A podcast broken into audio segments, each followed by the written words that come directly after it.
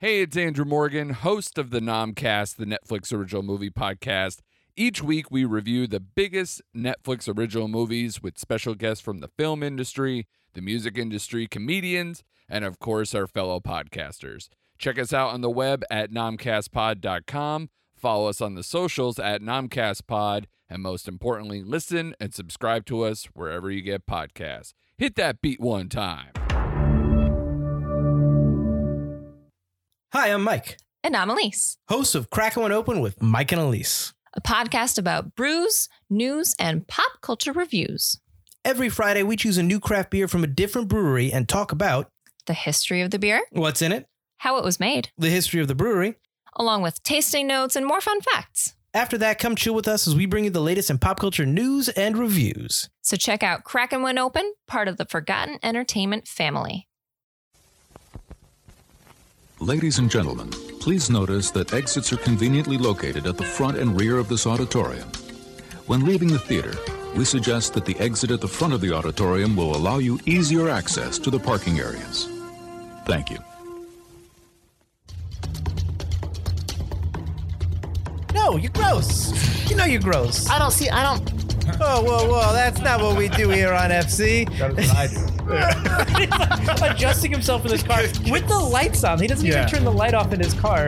Uh, Gremlins 2. Don't look it up. Don't look it up.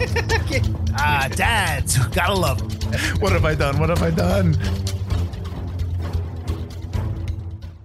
Hello, I'm Mike Field. And I'm Mike Butler. And you're listening to the Forgotten Cinema Podcast. Each episode, we highlight a film that, for a variety of reasons, was forgotten by audiences.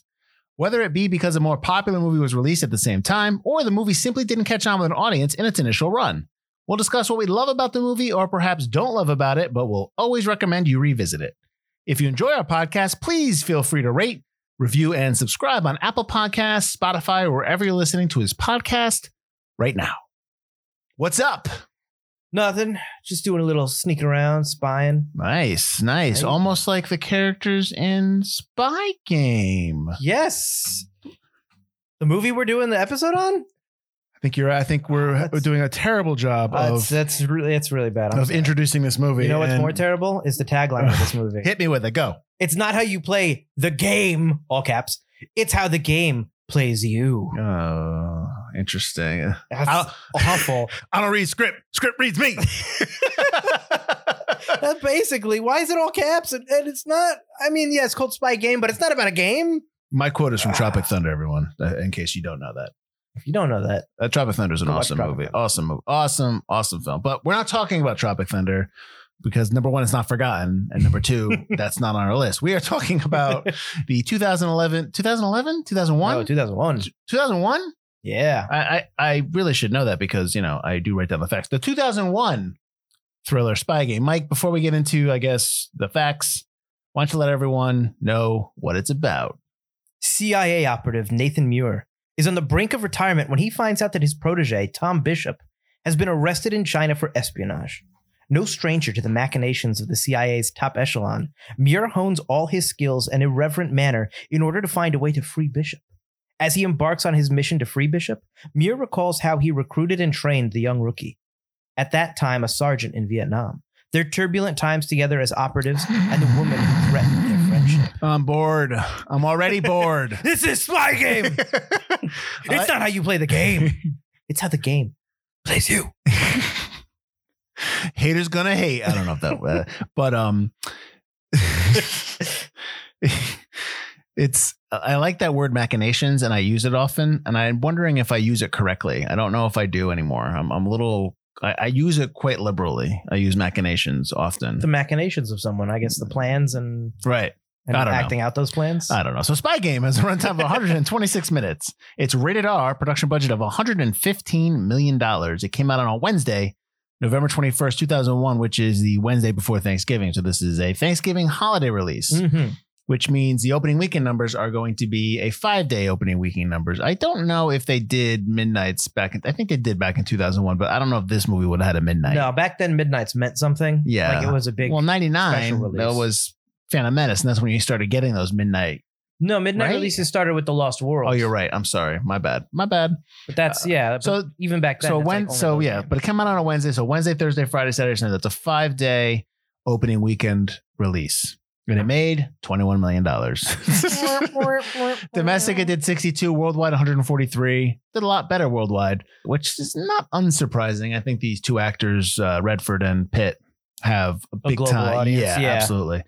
Uh, and it also, it does take place overseas as well. So right, uh, you had uh, three production companies Beacon Pictures, Toho Toa, and Metropolitan Film Export. It was distributed in the US by Universal Pictures and distributed in non US, I guess, wherever else, by Beacon Pictures.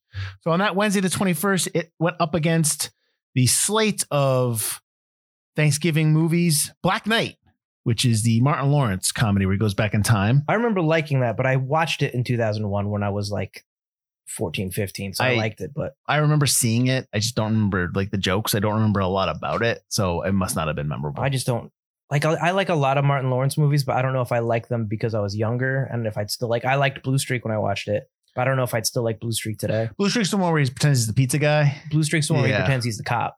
Right. No, I know, but he gets into the because they bury the diamond. Right. Yeah, in the in the uh, the build the new police In the police precinct. station, yes. Yeah. Yeah. Isn't that the one where he walks in as a pizza guy? He's got the. I weird think teeth? so. That's one Yeah, of his fir- Yep. first uh, Yep. first things. Yep. Uh, you had Out Cold, which honestly, I wrote this down and I don't even remember what that movie is. and in a limited release, The Devil's Backbone, which is for your Gu- Guillermo del Toro fans out there, one of his uh, earlier movies. I don't even know about that one. Really? Is it good? Uh, yeah. I gotta check that out. uh, Friday the 23rd, which I don't know why I even have this because nobody cares about limited releases on, on the Friday after Thanksgiving, but you had Sidewalks of New York and In the Bedroom. In the Bedroom's a really good movie.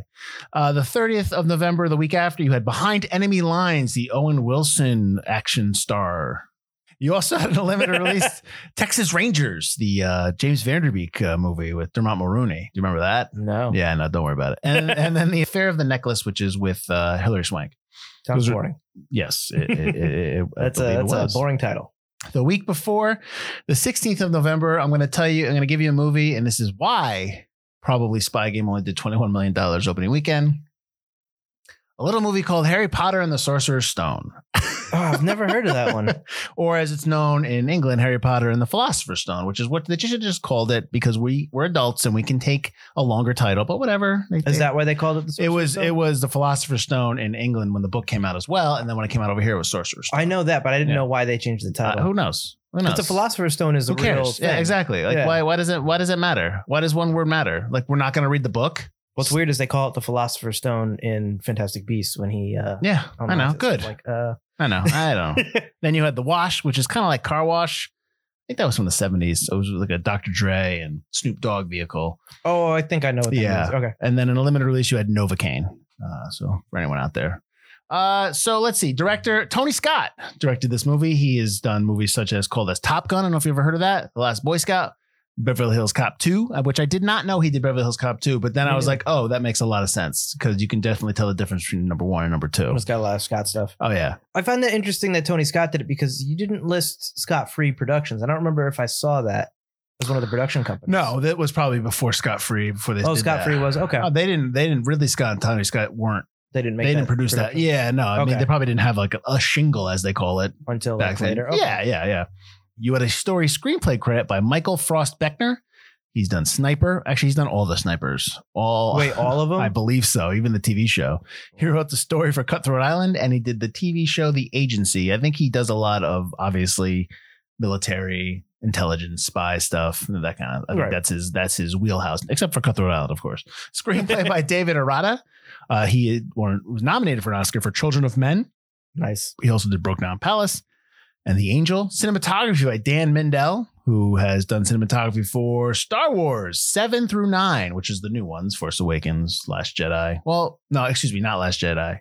Force Awakens and Rise of Skywalker. He also did Star Trek 1 and 2. If you get the connection there, it's J.J. Abrams. And then Mm-hmm. he also did John Carter, which is now called not John Carter from Mars anymore. It's called John Carter. They've renamed it I love when they renamed it. The, just the like things. just Live, like Die, Birds Repeat. of Prey. How about when Birds of when Birds of Prey first came out? It was like Birds of Prey and the Emancipation of uh, what was her name? Uh, Harley the Quinn. Emancipation Of Harley, Quinn. Yeah. yeah. it's like and then that immediately after the first week, that was gone. I love that title. I liked how like they just didn't care. That title's annoying because it's so long and it's so obnoxiously long. It'd be fun to put on a uh, the old sticker uh, billboards for the theaters. True. Oh, you imagine that? yeah, right. You need some overtime. Composer Harry Gregson Williams. He did Enemy of the State, The Rundown, Gone Baby Gone, and the TV show Whiskey Cavalier. And I only have that in there because I like that name. Have we talked about Enemy of the State before? That's the Like- yeah when we did the conversation because Enemy of the State is supposed to be like a sequel to the conversation, supposed to be Oh, never mind. That's I'm thinking of a different movie. behind enemy lines. No, what? I can't remember the name. But the one with the snipers takes place in Russia. That's Rachel Wise is in it. not- oh, um, that's uh, that's with Jude Law, right? Yeah. and uh fudge. Maybe that's behind enemy lines. No, that's the Owen Wilson movie. That's the one Will Wilson. Yeah, I can't. What remember is the name that? of it. What is the Jude Law one? It's something like Behind Enemy. It's a very similar title. Enemy at the Gate. Yes, Enemy at the Gate. Never that's mind. with Jim Caviezel too, right? I think he plays the other sniper. yeah. I remember really liking that movie and wanting to put it on the list. Is but that I could never remember. forgotten? Hmm. I think it's That forgotten. might be. I think you could put that on the I list. remember really liking it. I think you could put that on the list. Absolutely. Edited by Christian Wagner, as Butler puts on the list. He, he edited Romance, Face Off, and Fast and Furious four through seven. I guess he's not good enough for eight or nine, but produced by Mark Abraham. He produced uh, one of my favorite Harrison Ford movies, Air Force One. I don't know why I like that movie so much. It's a popcorn feel good Yes, movie. yes. It's, it's really good. Agreed. Yes. He also did uh, The Family Man, which is a movie we did for one of our seasons two or three or three, I think. Which one? It's The Family Man. Yes. Yes, three. Yeah. He did 13 Days, which is a movie I like. Also produced by Stephanie Antosca. Excuse me if I said that wrong. She did The Contender and Looking for Comedy in the Muslim World. And Douglas Wick, who won the Oscar for Gladiator. He also did The Craft, Hollow Man, and Jarhead. He actually did The Craft, the new one too, Craft Legacy or something. All right. So you had Robert Redford in here as Nathan Muir. He was nominated for an Oscar for The Sting. He's also in All the President's Men, Three Days of the Condor, which is an episode we did, which is an awesome film. Butch Cassidy and the Sundance Kid, The Natural, Jeremiah Johnson, The Great Gatsby, if you don't know who Robert Redford is, look him up, watch the movies, check him out. He is really, really, really, really, really good. We did a movie with him. I, I believe. just said Three Days of the Condor. Where are you, Brad You Pitt? didn't- I don't think you mentioned that we did it. I, I said we did it. Oh man, I'm You're not paying attention. You told me to put Enemy at the Gate on the You're list. not paying attention. Welcome to the podcast where you're not paying attention. Brad Pitt as Tom Bishop. he won the Oscar for acting in Once Upon a Time in Hollywood. I say that because he also won an Oscar for uh, producing 12 Years a Slave. Mhm. He also was nominated for an Oscar for Moneyball, 12 Monkeys, and The Curious Case of Benjamin Button. He's also in the Oceans trilogy. Catherine McCormick as Elizabeth Hadley. She was in Braveheart, The Tailor of Panama, which I think that's the movie that I confused Palmetto with, by the way. you son of a bitch. And 28 weeks later, Stephen Delane as Chris Hark, Char- excuse me, Charles Harker. He is more notably as he's Stannis Baratheon in uh, Game of Thrones. That's the first thing I shouted when he appeared on the Ah. I was like, "It's Stannis!" he's also in the hours and darkest hour. Larry Brigman as Troy Folger. He's in TV. Uh, this is, I'm going to tell you why I have this guy in the movie. Larry Brigman as Troy Folger. He is in a TV show As the World Turns, a soap opera. He's in like a thousand episodes, and he's in and Justice for All. But I kept watching this movie, and I'm like. This guy is somebody I, I could tell by the voice. I, I can't place him. And the reason why I couldn't place him because he had a mustache in the movie that I remember when he was in Die Hard with a Vengeance. Mhm. And I was just like, I know this guy. And it took me an hour before I realized it was Die Hard with a Vengeance. This guy who wakes him up when he's like uh, talking about. yeah, I know. I Yeah. know. I know. Uh, you had Marine Jean Baptiste as Gladys. She's in the TV show Without a Trace. Fat Man, the movie Fat Man. She's also in the new season of Jack Ryan, which I didn't know. And sh I know her from uh, she busted onto the scene uh, in Secrets and Lies, which is a movie that came out in the 90s, which I really like. And then I've got a couple people in here that are just kind of like background characters that are there for are there for a hot second, they're gone. so you have Benedict Wong in here as Tran. He obviously for all those uh, Doctor Strange fans out there. I like Benedict Wand. Ken Leung as Lee. He is in the Lost TV show more, most notably, but he is, uh, you know, Wong and Leung are everywhere. You probably see them in a bunch of stuff. And then Charlotte Rampling as Anne Cathcart, who was nominated for an Oscar for 45 years a couple years ago. And she's also in a movie that we did, Butler, which was I don't know.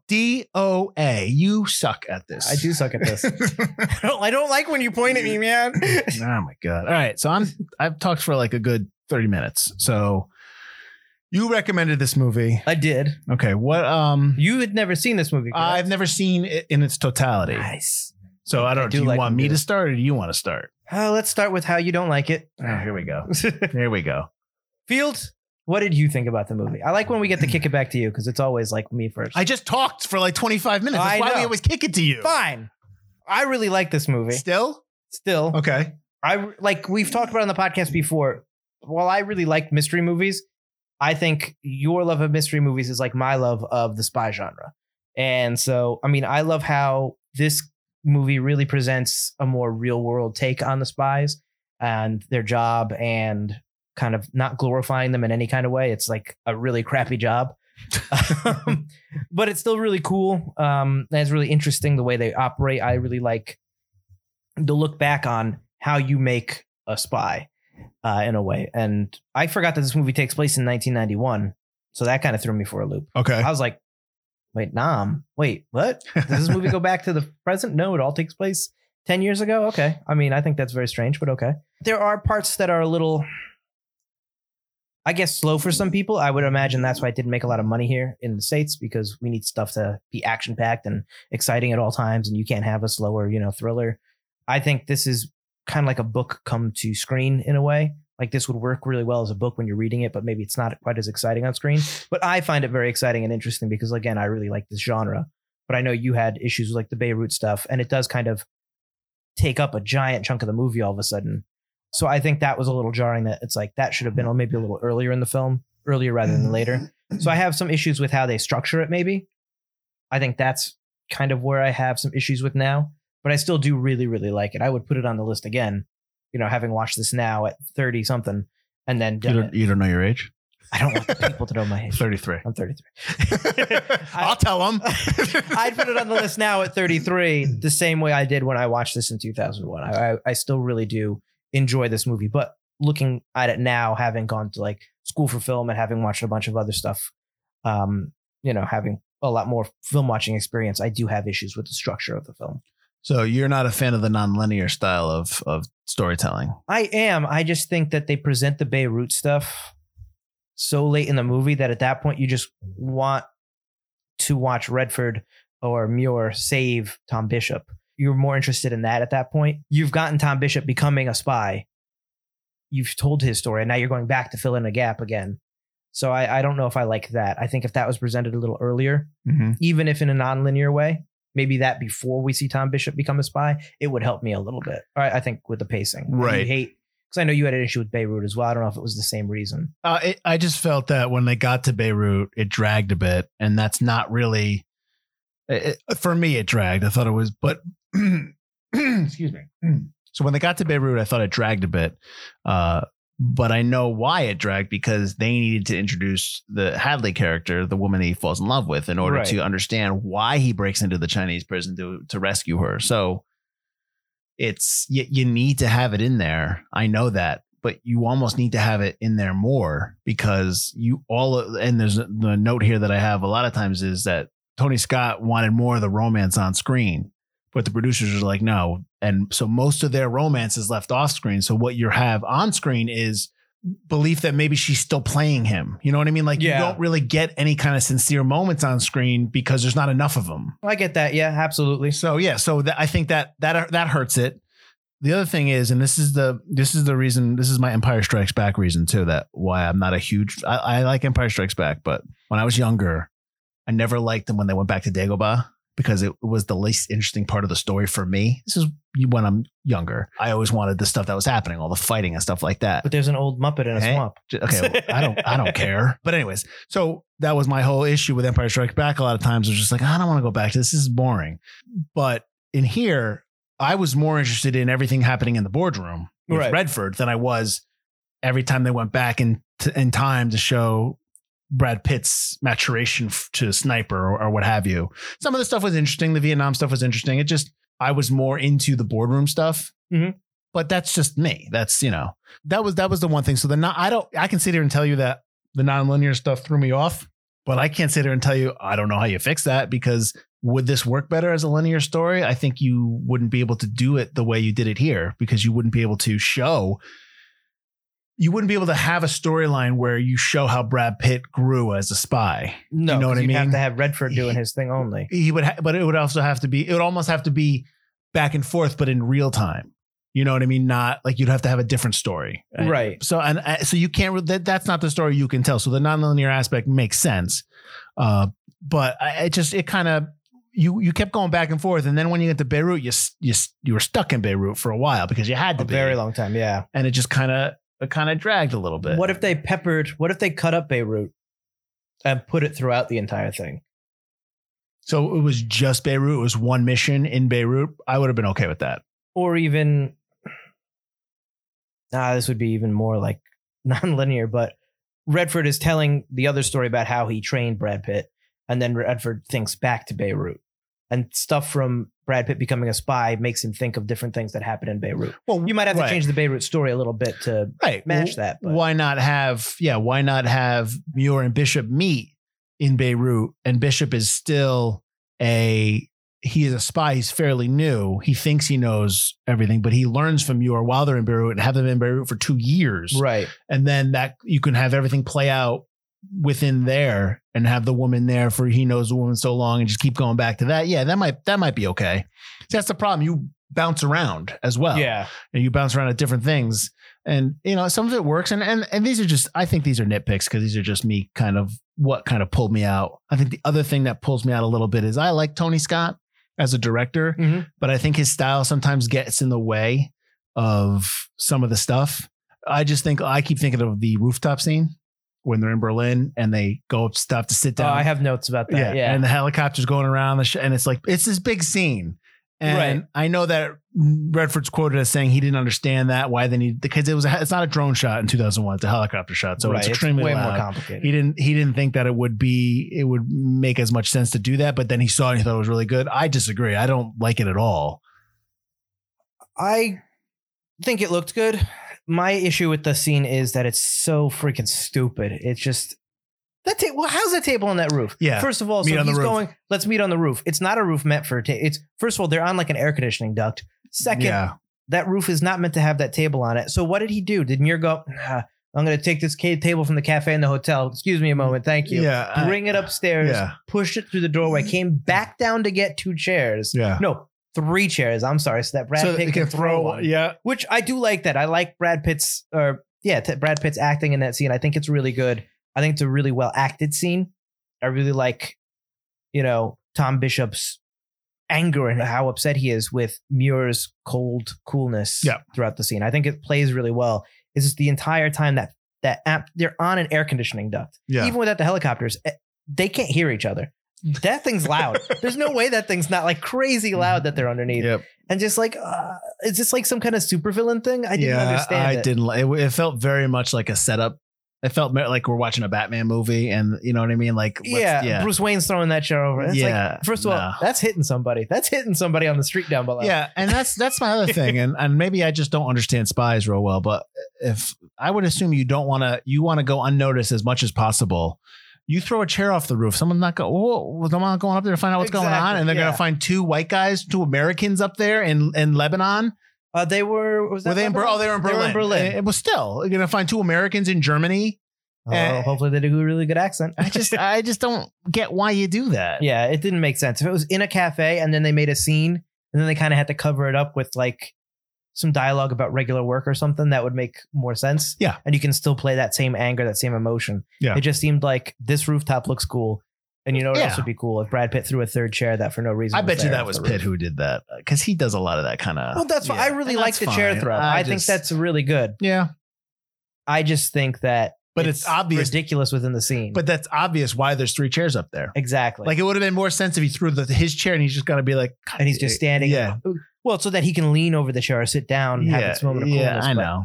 If he did it in a cafe, I'd understand why there were three chairs So Tony Scott paid for the helicopter shot because he thought he needed it. out of his own pocket. Yes. So I mean, whatever. It's it's I mean, that's cool. it's not something I would have chosen to do. I guess. It is definitely within his kind of style. Right. and Well- it's something that I think the Bourne movies definitely copy after this. Well, which well, there's two different there's different directors for the Bourne I movies. think both. I think You think the Doug Lyman born? I think Doug Lyman and the Paul um, Greengrass. Paul Greengrass ones would also would both Ah, see, I think See, Paul- there's there's some carryover between both styles. Well, they're not totally different, and I think that some of it kind of takes this Tony Scott modern spy movie aesthetic. Well, let me uh, moving aside the the spy stuff. Let's talk about Tony Scott and his style. Before there was Tony, before there was Mr. Scott. yes, You didn't see action movies like the way he directed them, and now you know what I'm saying. Like, can you Oh. think of somebody before before him? he's. ki- I think of Tony Scott as like a more honed in in control, mature Michael Bay. Well, that's what I'm saying. Because what I'm saying is that don't you think Tony Scott and and in some instance maybe James Cameron influenced the way action films were from the er- mid 80s to the 90s? Absolutely. Okay, so then you would put Michael Bay in that as an influence. You put Yonda Bont from Speed Yep. as an influence. Richard Donner maybe to an extent with the Lethal Weapon movies. Oh, absolutely. Okay. Yeah. Peter Berg as well. From Would you- well, think of the rundown. Think of Battleship. Think of think of Well, those Peter are- Berg's action. Oh, I thought you were just talking like 90s to early. I'm okay, talking like about. Up, just I'm in talking general, from up to from today. then till now. Okay, yes, and Peter Berg. Well, yes. okay. Well, then give me anyone because I can't think of anybody else. but that- even Peter Berg a little bit, I think Peter Berg is more borrows like some Bay. from. Uh, I was gonna say, I think he takes more from Tony Scott because I, think he's a more nuanced version Right. of that again, right. and he has like Bay's got a lot of that style, but Tony Scott adds grit as well, which I think Berg also takes a lot of. Do you think that they add substance? Are they just all style? I think if used correctly, like the helicopter shot might go all the way around and stuff like that. Might it- it's going around. It's very like haphazard. It's kind of also showing the emotion of the character in Sure. a way. Sure. So I think yes, sometimes it's just style. Sometimes it's just this is going to look good for the trailer. Yeah. But sen- sometimes it's it adds substance. It's something that kind of subconsciously makes you feel the scene a little bit more. Right. And to be fair, there's nothing wrong with more style than substance, or there's nothing wrong with you're f- having awesome style and your As long substance. as you when have we talk about substance, substance, we're talking about the script and the and the movie. A- As long as your script and your movie is f- just fine, it just has to be but like Top Gun. Or Right. like Beverly Hills Cop 2, or even with Michael Bay, like The Rock. That's the only one I'll ever do. Uh, you know, like I do not like Transformers. movies. Armageddon. Armageddon's Armageddon's got some decent moments. It's just a little long, but that's fine. It's a big summer movie. It's Right. not- yes, but I'm saying that's like with Peter Berg, like Battleship is, mm. but but like the rundown. Uh, You know I what's like. interesting is this is ten weeks removed, but uh, we just released an episode where you mentioned Battleship again. Do I? Yeah, It's always on Final HBO. Countdown episode. I was like, I don't think anyone in their What- life what- has mentioned When you watch Battleship when as you much watch as the Battleship, when you watch Battleship, because it's on all the time, and I'll watch it because it's just action, or you know I got to put something on that's a little bit like Dextrol like or something. like yeah, that. I gotcha. But the thing is, I watch it for like 20 minutes. I'm just like, yeah. Then I'm thinking, this is based on a board game, for God's sakes. Like- but regardless of that, what I'm trying to say is that I'm okay with style. I'm okay with a movie like that. You know what I mean? I don't need, like, if it's a summer movie, I, I'm all in for aliens. I'm all, I know it's a classic. I'm all in for a Michael Bay movie. Let's watch some two, two hours of action. That's fine. I don't, Right. I don't, you don't have to give me a lot in terms of the story just give me enough where I'm like, oh, okay, I like the characters. uh, That's fine. You know, Exactly. Like even like a movie like Armageddon or Right. Aliens or stuff like that. yeah. Right. There's characters with iconic lines, Sure. and characters that you enjoy. That's all I want. Even if the story's not that's all I want. But bringing it back to Spy Game, that's not this type. That's not this movie. This movie is needs more substance. You know what I mean? Needs I the gotcha. substance to be just as good. And I'm wondering if this was the, if the, if it just was the mix, the ratio mix was off here. That's all. Because I like this movie to an extent, but I don't know if it's a movie that I would be like, oh, I got to go buy this DVD or Blu-ray. You know what I mean? Are there any other scenes other than that one helicopter shot that you think you thought was more? Well, no, I was just just I was just oh style over substance. because I can't think of another like kind of ugh, like that scene I wrote a note about, but I can't think of another scene that really Well- made me go. Mm. I'm not. sa- I- Well, let me put it this way: I'm not saying that the style ever subverts the substance. What I'm saying is that there's not enough style in the movie. To, okay, so like when they go and snipe the so you guy, either want more or less. I either exactly. I, Okay. That's what I'm saying. You Right. know, because it, it defers to a lot of the script and and just kind of like the deeper elements. But I don't think, eh, like, I'm wondering because it's Tony Scott, if I'm expecting more. I don't know. I- It's just a personal thing. Do you want a different director? No, I, I don't. I'm fine with him doing it. I, I, I'm, I'm, I'm feel like I'm nitpicking for the wrong reason. I'm, I can't, I'm not really, I can't really formulate what I'm thinking here properly. But let's, for instance, when you first meet Bishop, Right. he goes and he's going to go assassinate some unnamed Vietnam general for something. They name him. Right. But it's the scene's so quick. The scene, there's nothing, you know what I mean? There's, they get away, but there's no real like super action with it. Yeah. You know what I mean? What's weird is obviously I watched this like 20 years ago now. What I remembered in that is he snipes the guy Right. Well, he snipes it after the helicopter Yeah, comes up. and he's yeah. got to stay in the brush for like six days or something. S- yeah, something like that. But that's what I remember was like scenes of him just kind of like surviving on his like off rations and his own like. But they small don't water show it supply. that much. exactly. I Yeah. thought they showed it more, And then he was impressed with that. But in this, it's kind of like he shoots the guy, they find him, and it's like, you're going to make a good spy. Right. Why? Right. I really thought it was that, and it, maybe I'm thinking of a different movie, that it was that waiting and waiting and surviving on his own that made him spy worthy. Like, Mhm. that's a survivor who can be out on his own for a long time. And then you go to the Berlin scene and he's trying to get the guy. that- And just to use another movie that we covered, Man from Uncle, Right. that scene, think of that scene when they're trying to get to the wall and how, That is a very stylized sequence. right. as How, well. and there's a lot of action going on. And then Right. this scene is just, there's only a little, you know what I mean? Maybe I want a little bit Yeah. more. Maybe that's what I'm saying. go go get to the I the want hotel room. more. I want more Tony Scott action style there. That's what I need in this movie. Now that might add 20 minutes, so maybe that's not something we could do. Right. But maybe that's what I'm saying. Uh, that's all. I do really like this the montage when he's training Brad Pitt, and you don't really get any more of that kind of stuff. The oh yeah, the That quick, um, um, get wait. into that hotel room. I want you in there five minutes. which is based on uh, uh, a story from a, a book written by a former Mossad agent. Like that's what they would tell them. You told somebody to go that building over there, get into that balcony, and Yeah. and- yeah, that's I thought really that was good. It's Yeah. really interesting, and, Yeah. and it's all quick cuts, and it's done very sleek and cool, Mhm. but yet still kind of realistic. It's not like they're doing anything crazy. Mhm. And I maybe if they put more of that in the missions, especially um, the quicker missions, like the opening sequence in China Mhm. in the prison, or the closing sequence in China in the prison. yeah. The do China- more yeah. of that kind of sleek Yeah. stuff. And and both of those missions should have been. I do like the beginning. I think it's pretty cool spy stuff, but the end mission is just kind of like quick in and out. Mhm. And it's like we've been building up to this two hundred eighty-two thousand dollar mission to uh, save Tom Bishop, and then it's just like a quick thirty second clip. Which, granted, it's not Bishop's movie, right. but Well, that's the thing. That's the other thing too. Do you think that there is a another subplot or another plot line running here about the political nature of what Muir's dealing with in terms of the trade deal that they're trying to there's, subvert? there's got to be. Why does it take place in Yeah. nineteen ninety one? right, right. And uh, shame on me, I didn't do enough research into like why it might have taken place in ninety one. But I didn't see anything here, like really in the I think There's yeah. the Well, violent be, because uh, putting your action in Beirut is you, you want it to be close to that day. I mean, this the bombing, the the attempt at the bombing that they had where they drive the truck right through the Right. That's kind of like the attempt on uh, Sheikh Fadlaha Mm-hmm. in 1985, where the Lebanese militia, which were rumored to be or probably were affiliated with CIA, killed 62 people and wounded 200 more. Same way, like like that's it's based on, on that, but that's I the get that. 80s, so you want something super close to that. But there's nothing. There's got to be. I know there's other. Maybe it's an countries older in script. 2000s that Maybe could've well, done look, it, it's but- 2001. So this was Right. let's, let's put it this way: 2001. They shot this in 2000. Somebody probably wrote this eight years ago from this. You Oh, I know what I get mean? that, And they've yeah. been shopping it in Hollywood forever. So that's probably why. and they just couldn't get around. Right. Ah, it takes place. Yeah, we got to put Pitt in Vietnam. it's only 10 years removed from when they shot the movie. So for us, it's 30, but for them, it's 10. So It just it still seems like an unnecessary time placement. I don't mind that. I don't see. I don't mind. I I don't. I, when Except that- movies are rooted, I'm sorry. The go ahead. only other thing would be I'm sorry, I didn't mean to cut you off. but You- I just you know realized what? this. There's no internet, True. so that could be another reason to put it in 91. It's But- like it's more.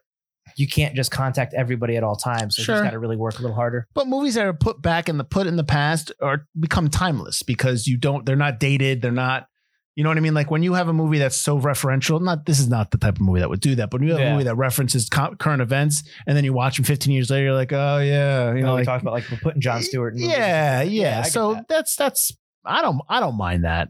Um, I didn't mind watching it, but at the Yeah. end I was just like, did it need to be? Mm-hmm. mhm. So I I told you this. We talked about this a little bit beforehand, and I made this comment to you, and I, I'm wondering if you remember me making this comment to you. So I'm watching the scenes with Redford and Brad Pitt, Robert Redford and Brad Pitt together acting. Mhm. Okay, do you remember me saying this to you? Yes. Okay. I want to I want to go on record by saying that I like Brad Pitt quite a bit. I I, I love him in Once Upon a Time in Hollywood. He's really great in The Ocean. But I like Brad Pitt. He's a cr- really good actor. But in this movie, I don't know what it is. I don't know if it's just because I care about the Muir character more, or he has juicier things to do in the movie, which is fine. But I there was such an, a difference between Redford and Pitt in this movie in terms of level of performance Right. that it was like I couldn't ignore it. Like I was just like, wow, he's like even Redford just not saying like even the scene on the rooftop. And I know Brad Pitt has to be pissed in that scene. I know that Bishop has to get upset. Right. And and uh, Muir is just cold and calculated because he's you know the vet He's who's done it yeah. for, before. Yeah. I don't maybe I just found that more fascinating, but I don't know. I just I was just like, wow. I was more impressed with the Muir character maybe than I was with the bishop character, and that maybe has nothing to do with performance. Maybe that just has to do with writing. But I don't know what you thought about that. See, you had mentioned that to me before I rewatched the movie for this. Okay.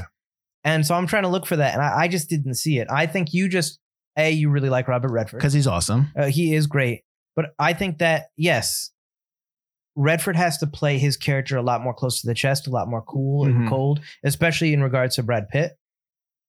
That he comes off as a better actor because he's always keeping Yeah. it cool. But Brad Pitt, I think, does a really great job in this role. I think that you know he's got these moments of being suave. He's got this angry, upset. He's got a lot more. He's he's a lot more outward than inward. So it, it, I think it maybe shows that oh well he's just overacting or this or that. But I think he does a, a really fine job.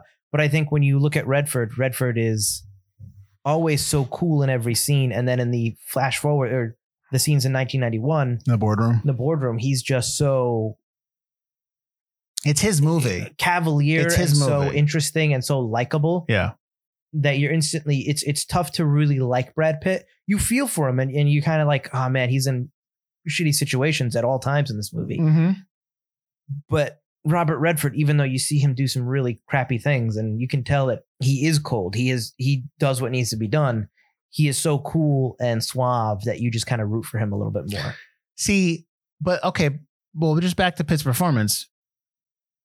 Eh, This is not in your top five Pitt performance, right? Like in terms of like when you think of when you think of Brad Pitt and his performances in movies, this isn't up there. This is my. I mean, I mean, you think Well, of no, seven. 'cause He's done so many. Good But that's what I'm things. saying. Yeah. That's but but with Redford, see, Uh, Do you think this is a top five Redford performance?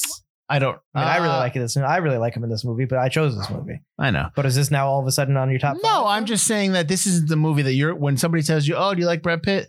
Oh, I love him in. This isn't the first movie that you're going to run off. Well, no, I got you. because he's done a lot more iconic. I understand Films, that, right. but but what- to Redford, But if it was, do you, if this was iconic, it wouldn't be on. but my to your list. point about Redford, Redford has has more movies in his stockpile, Lexicon, yeah. and, and so it's not really fair to. I don't think that's a fair assessment. comparison either. Yeah. Maybe maybe if you took the first, I don't know, 20 years of Redford and the first 20 years of Pitt, but you know, I don't want to do that because I don't want to compare the two. I will say this about both of them. They both have their own style and they both carry that style in all their movies. Like, you know what I mean? Like it's not cookie cutter. Like a, too many times now with young actors in Hollywood and performers in Hollywood that they all start acting the same. They all Yes. start look, they all start doing the same things.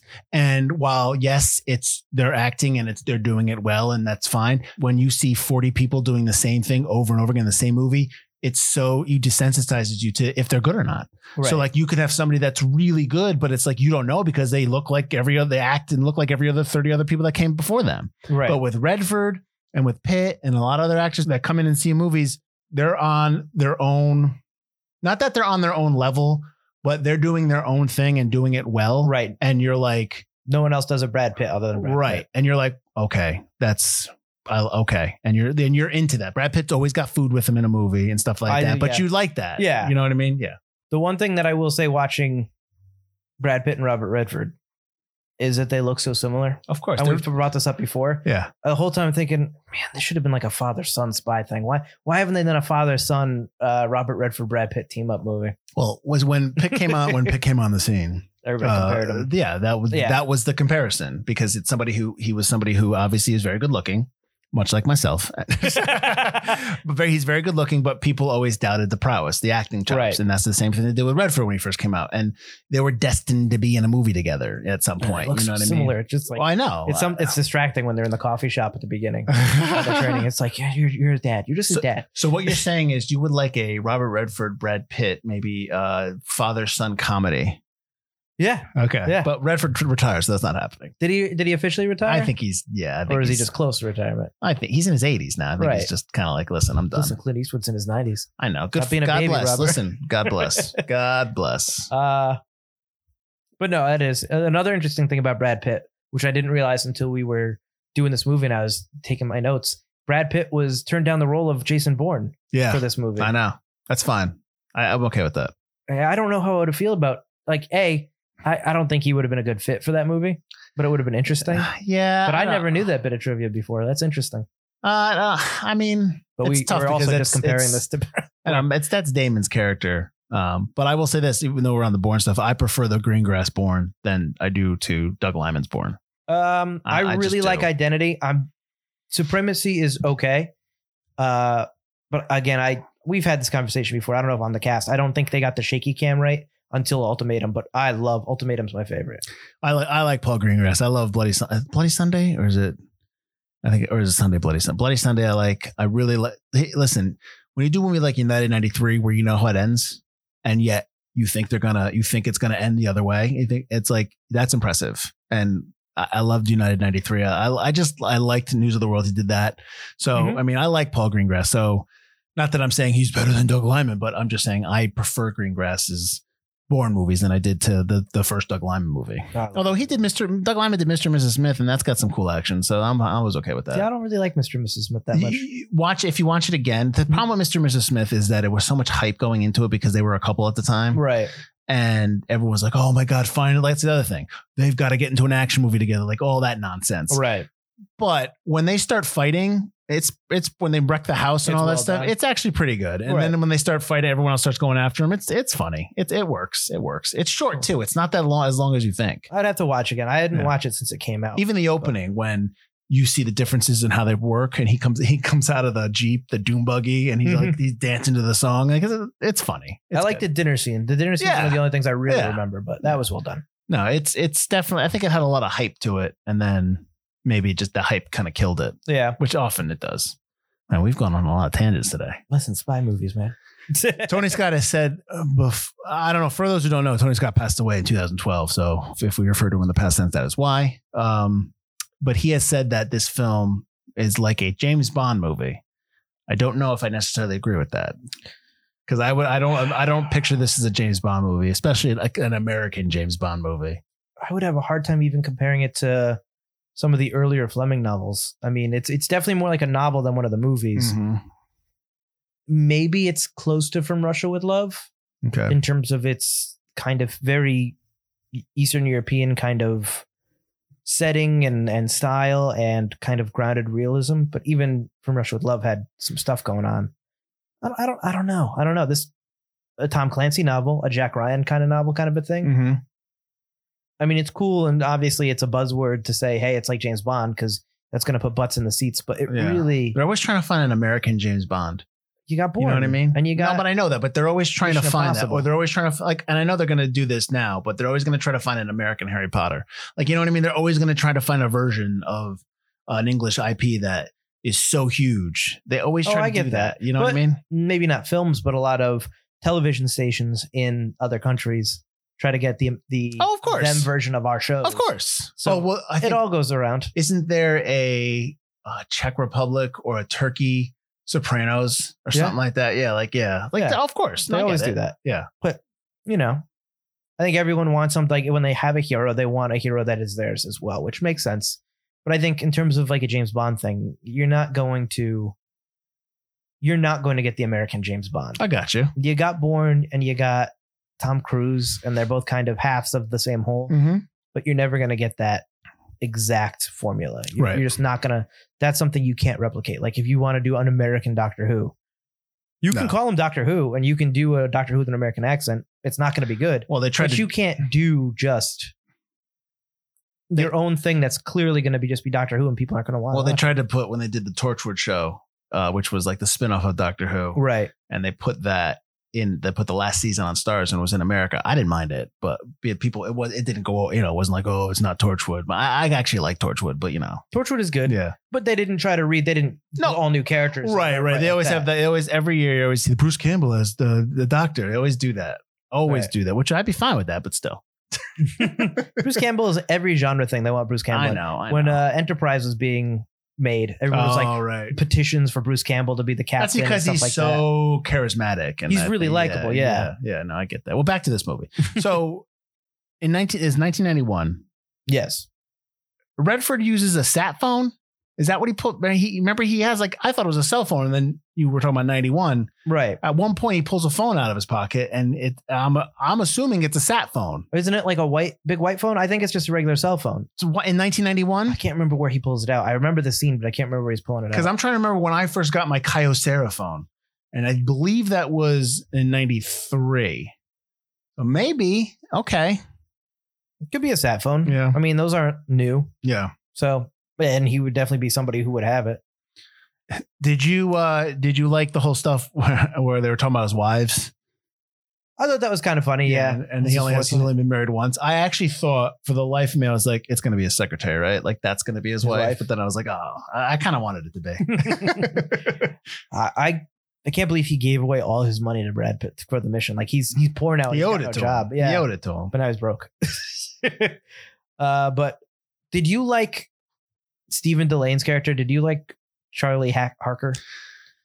Uh, I I know they were trying to set it up where like Redford would outduel him, like because he was Right. being a he was being a a, a son of a bitch kind of thing and trying Right. to get him, but it was like they didn't go far enough both ways. Like he wasn't actively trying to to frame him, and Redford didn't like actively just kind of like you almost wanted Redford to turn to him and be like like wink at him or something like you know like I got you, but you Right. never got that.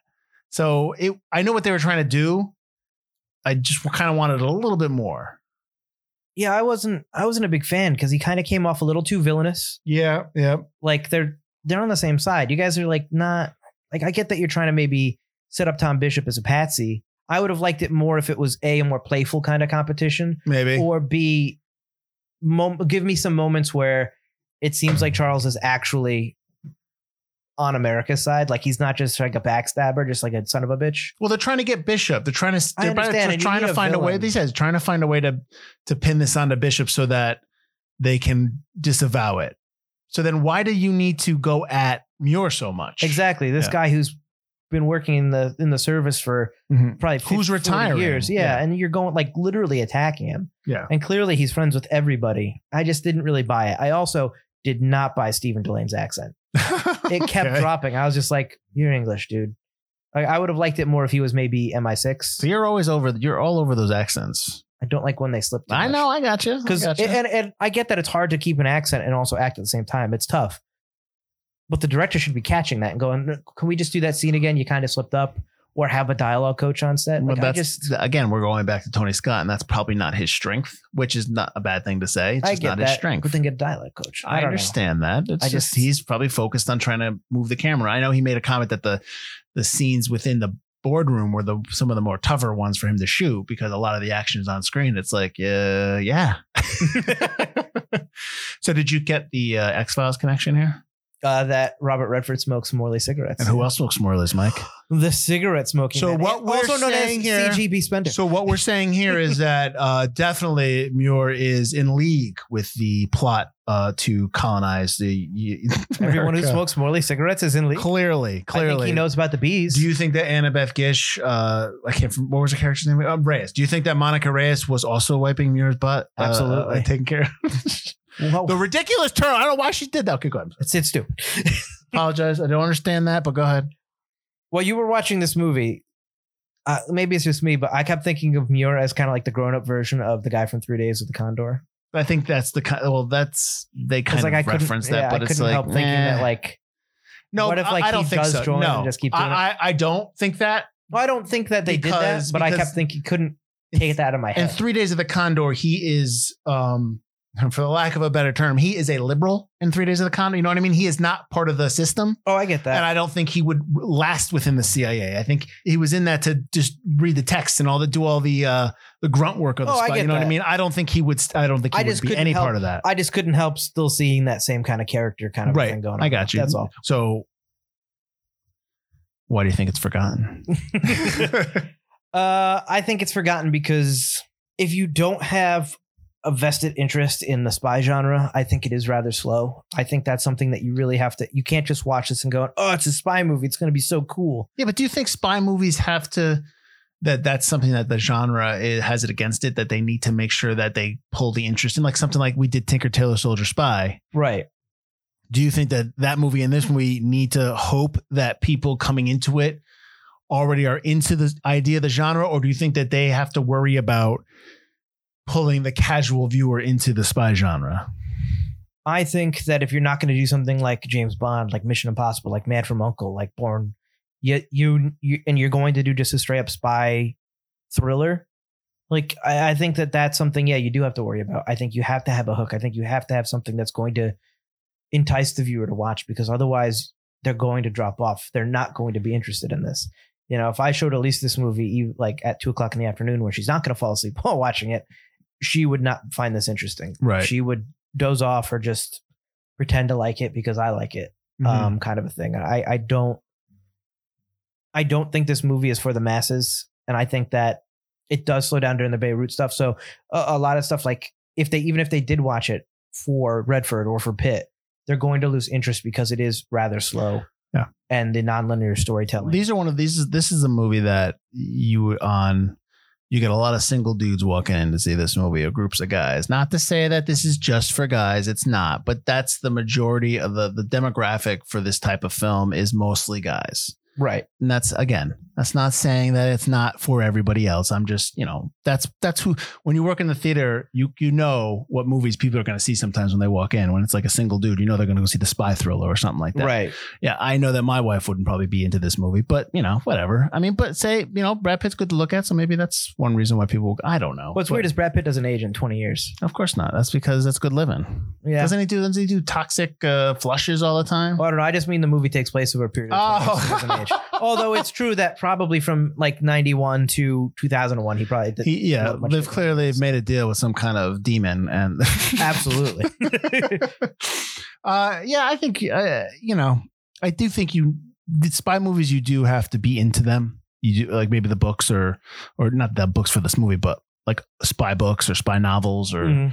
you know, I like, you know, Zero Dark Thirty was on the other day, and I Mhm. and I was like eleven thirty, and it was like on, and I watched the whole thing because I I I like those type of movies, uh, even though you know that it's not it's flawed and it's it's really just kind of like, boom, we're doing this. It's really you know, it's not.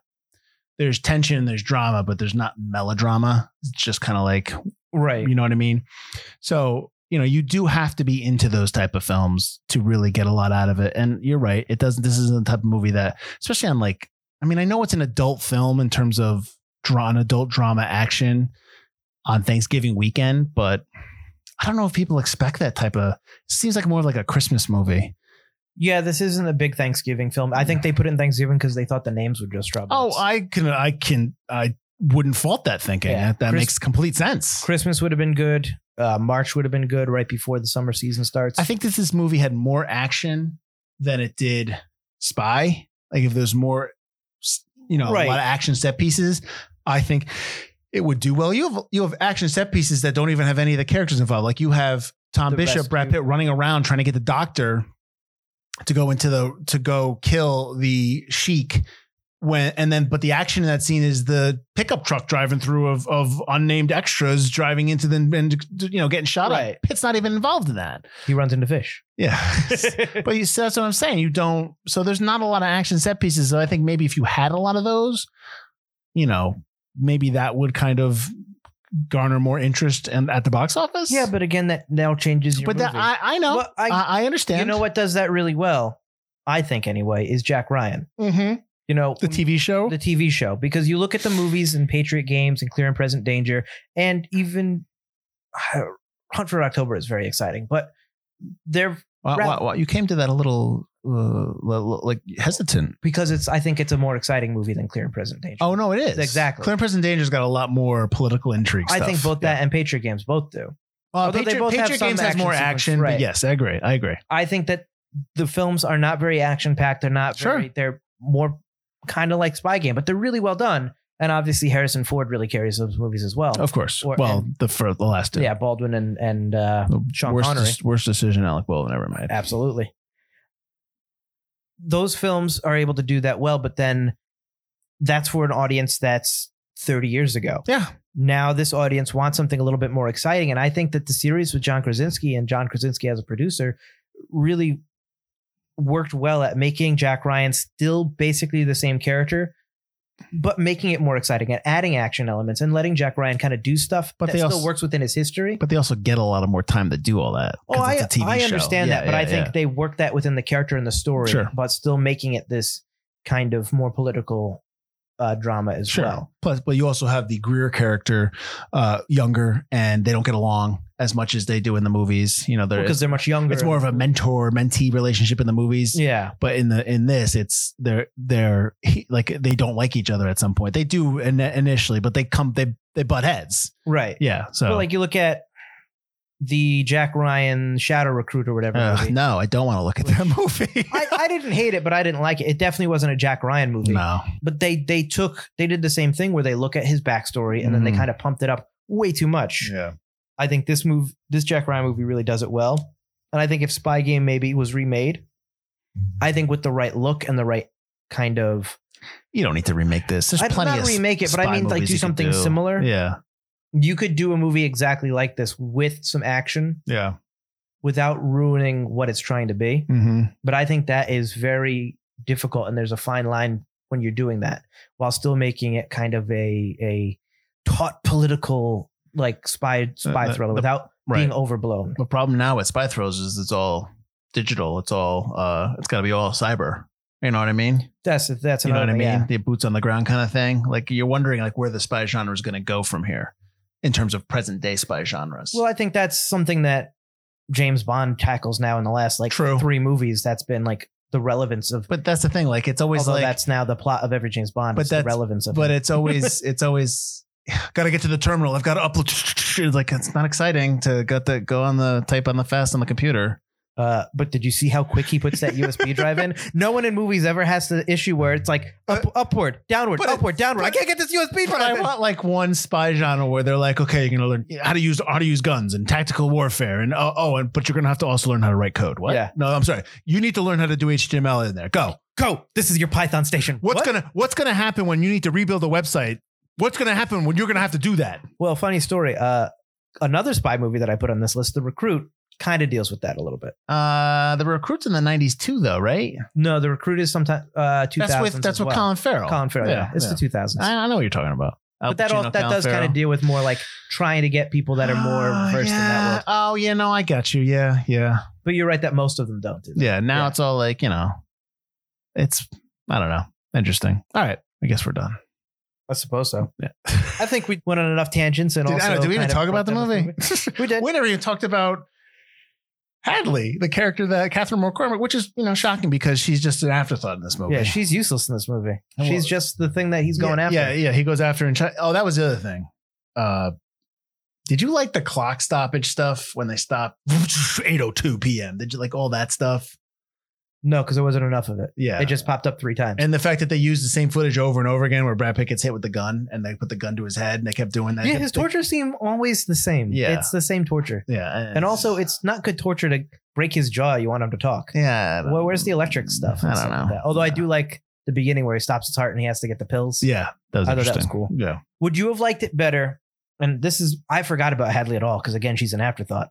Uh, would you have liked it better if the person he's going after is like his Vietnamese guy's like daughter or something? Is then like a Like it wasn't a love interest. it wasn't a love interest. He was helping out that Vietnamese guy, and maybe the Vietnamese guy dies. I think So maybe then if he's got to it's- go after that daughter. Mm, She uh, becomes an activist or something. Yeah. I think maybe if it's a choice that he's making to.